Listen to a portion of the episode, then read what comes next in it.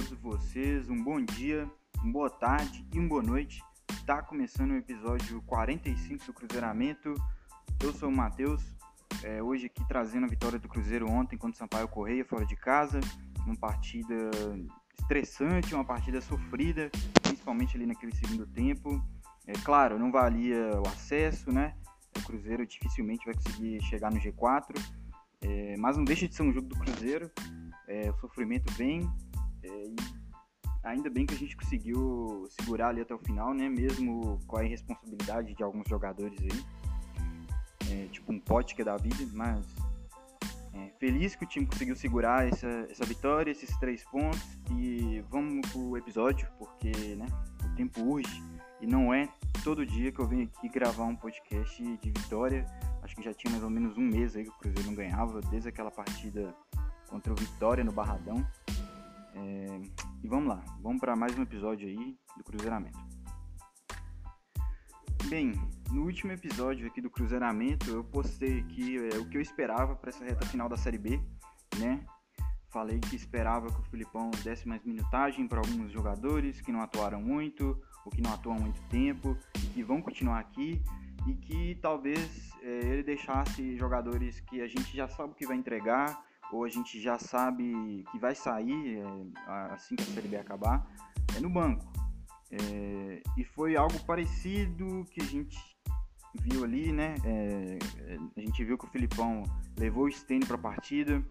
É, muito tinha se falado que talvez ele pudesse iniciar a partida no lugar do, do Potker. É, não foi o que aconteceu. É, acabou que o Filipão entrou com com o Potk no ataque, o Ayrton na outra ponta, com o Sobis mais centralizado, é, e o Giovanni Piccolomo também titular ali na armação, é, insistiu novamente com a válida. É, o Cruzeiro tinha a proposta clara de partida de, de ser um time reativo, é, de marcar ali atrás da linha da bola e sair em velocidade quando a gente recuperasse, com bolas longas, né? nas costas do zagueiro de Sampaio, é, aproveitar ali, quem sabe, a velocidade do Ayrton, né? É, começou a partida pela esquerda e o Potker pela direita. Uma estratégia que no início da partida o Cruzeiro conseguiu executar bem. E quando eu falo no, no início da partida, é literalmente no início da partida. É, ali, na primeira trama do Cruzeiro, é, na primeira recuperada de bola, ali no meio de campo, o Giovanni Piccolomo já consegue uma achada absurdo de boa para o Ayrton na ponta e outra com mais mérito ainda consegue é, uma achada no meio da área para o Pote que estava infiltrando e logo ali com 3 minutos a gente inaugura o placar. Parecia até que seria um jogo diferente do Cruzeiro, né? É, o Cruzeiro tem tanta dificuldade de, de armar jogadas mesmo, a gente já conseguiu tramar essa jogada muito bem feita no início, mas foi só essa jogada mesmo. É, o Cruzeiro, como eu disse, tinha a estratégia de ser um time reativo e depois do gol se sentiu ainda mais confortável para jogar dessa forma. É, só que com o passar dos minutos ali, a gente foi, é, como posso dizer, desfacelando em campo. A, a, nossa estratégia começou a virar fumaça, porque o Cruzeiro só estava sendo um time que marcava atrás da linha da bola. Na hora de recuperar e agredir, é, o Cruzeiro começou a ter dificuldade de achar os jogadores, é, a gente errou muito também, é, forçando bola longa, é, o que deixou claro que era uma estratégia de, do time vinda do vestiário, que não eram os jogadores que estavam fazendo ali aleatoriamente. É, o Giovanni, o Giovanni Piccolomo, é, mais uma vez com dificuldade de entrar na partida por questões físicas, né? Ele ainda não está, é, como posso dizer, apto para jogar o tempo inteiro e jogar com intensidade, com a intensidade que a Série B pede, né? Então, apesar dessa achada dele maravilhosa, que é o famoso passe-chave, né? Que é, ele, ele clareia o jogo pro Ayrton. Eu até falei que o Ayrton foi mais feliz do que o Giovanni agora, mas na real eu falei de impulso. Na real, para mim, o gol é do Giovanni Piccolomo, que é aquela achada ali, é, o gol é aquela achada. Ele consegue um espaço vazio dentro da defesa do Sampaio, mas assim, a questão da intensidade dele, ele não consegue acompanhar o ritmo da partida ele não consegue é, ajudar o time na saída de bola lá atrás e descer junto com o time, correndo, acompanhando o ataque. Ele tem essa dificuldade. Então, como o Cruzeiro ainda tinha essa estratégia de bola longa, muita bola saía da defesa e já ia para o ataque. e o Giovanni Piccolombo ficava ali no meio, esquecido, sem conseguir entrar na partida. Então o Cruzeiro começou a forçar muito essa bola, começou a errar muito, errar muito passe. É, a bola não passava praticamente ali pelo meio. É, Cruzeiro é, acabou, acabou o jogo do Cruzeiro ali no primeiro tempo. Sampaio começou a, a ter mais tranquilidade, né? levou um golpe cedo, é, é, ergueu os cacos, começou a, a evoluir seus ataques. O, o Fábio já teve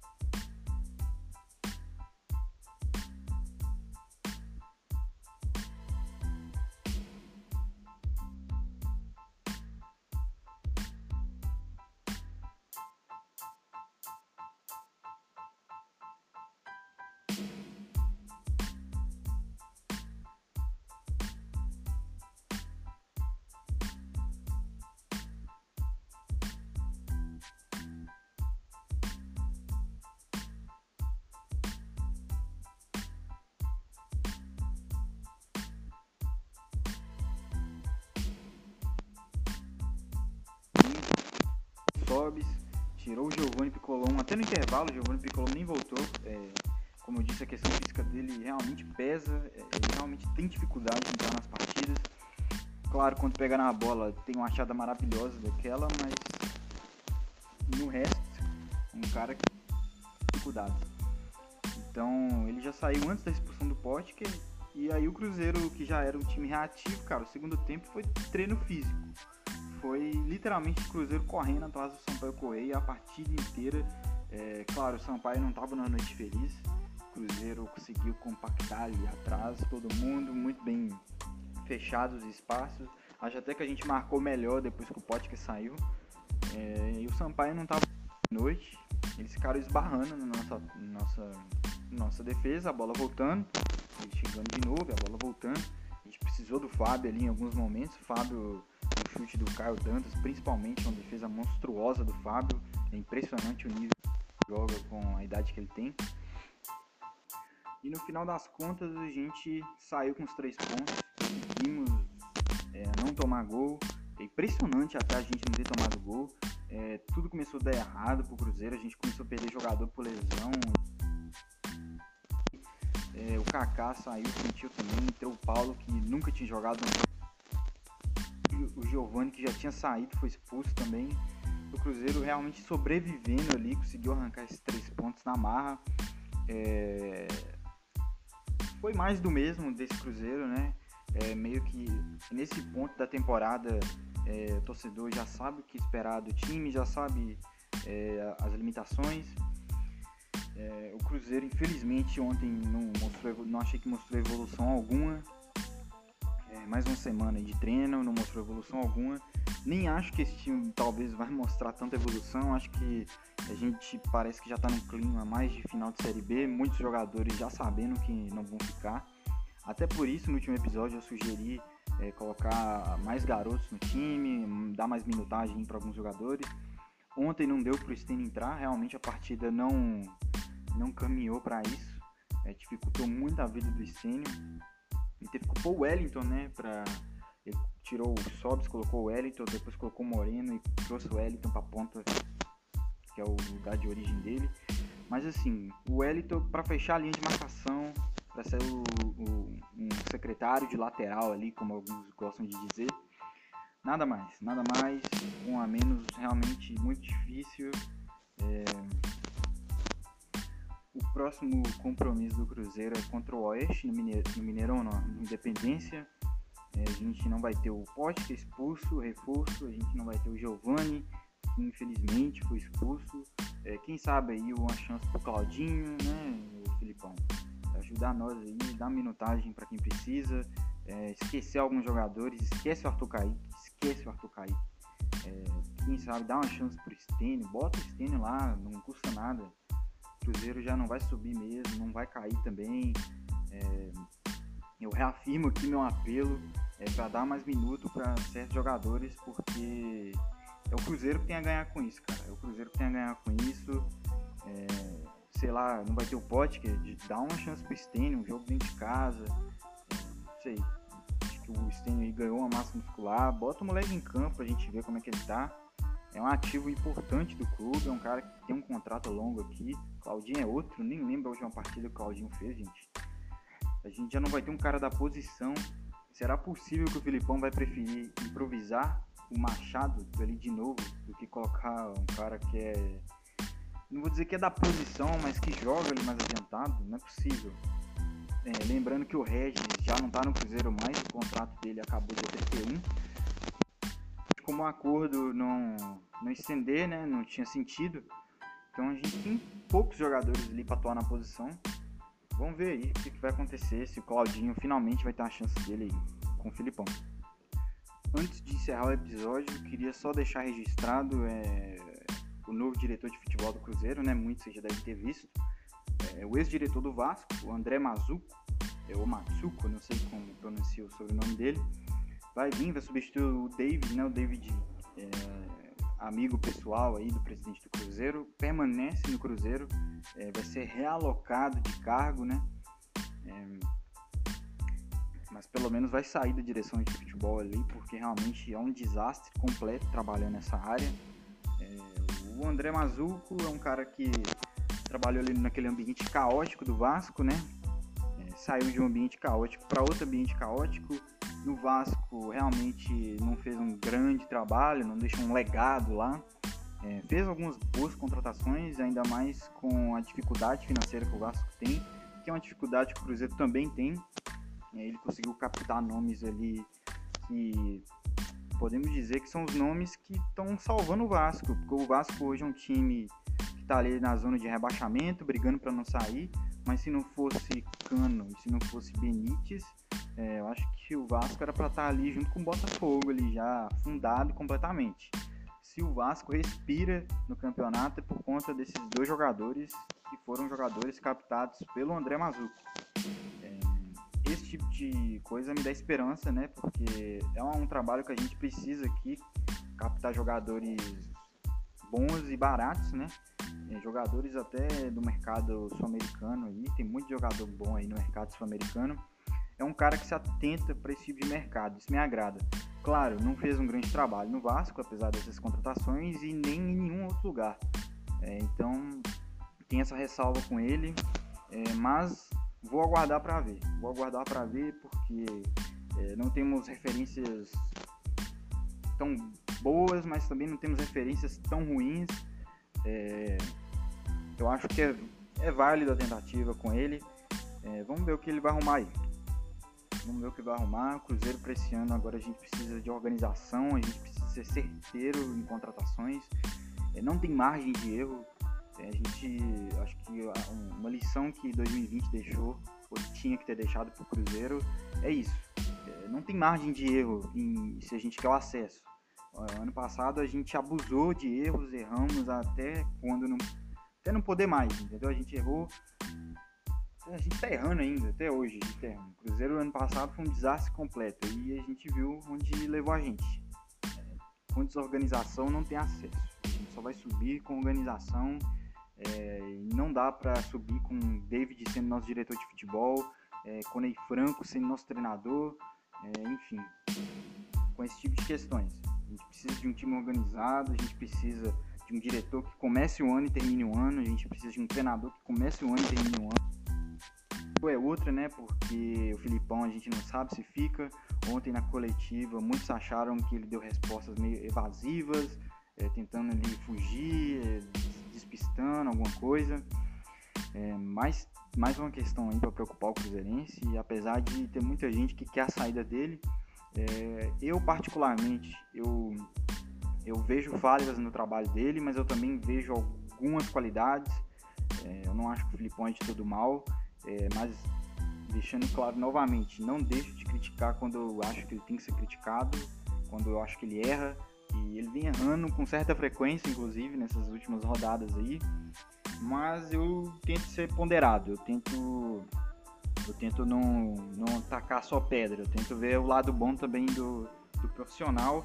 E eu já comentei em alguns episódios para trás que eu, eu, eu comigo mesmo resolvi dar um tempo pro Filipão trabalhar, para ver a evolução tática do time. É, seria mais nesse ano de 21 que tá, tá vindo agora, próxima temporada. É, agora com esse rumor da saída dele, pode ser que isso nem se concretize. E eu fico preocupado de quem que essa diretoria do Cruzeiro vai trazer para o lugar do Filipão, é, tendo em vista que o Filipão é um grande escudo para essa diretoria. É, isso não é segredo para ninguém, é um cara que tem nome no futebol ali e que ele protege todos ali do Cruzeiro nos bastidores, nas coletivas. Um cara que tem ajudado bastante o Cruzeiro nesse sentido. Vamos ver aí como vai ser o desfecho dessa história, se o Filipão fica, se o Filipão sai. É, seria importante ele ficar, porque o treinador é, tem participação direta na montagem do time eu acho que se a gente perde o treinador agora, isso já vai prejudicar muito a montagem do elenco e a gente já vai começar com dificuldade o ano de 21, num ano que a gente não pode nem sonhar em não subir para a primeira divisão de novo. Então, gente, vou ficando por aqui nesse episódio 45. É, lembrando aqui que se você ainda não segue o podcast do Cruzeiramento nas plataformas de podcast, por favor siga no Spotify, no Anchor, é, no Google Podcasts e no Twitter também, arroba Cruzeiramento. Tô lá sempre falando do Cruzeiro, comentando as notícias, comentando durante a partida, enfim. Segue lá, por favor. Vou ficando por aqui. Forte abraço e até o próximo episódio. É Nós.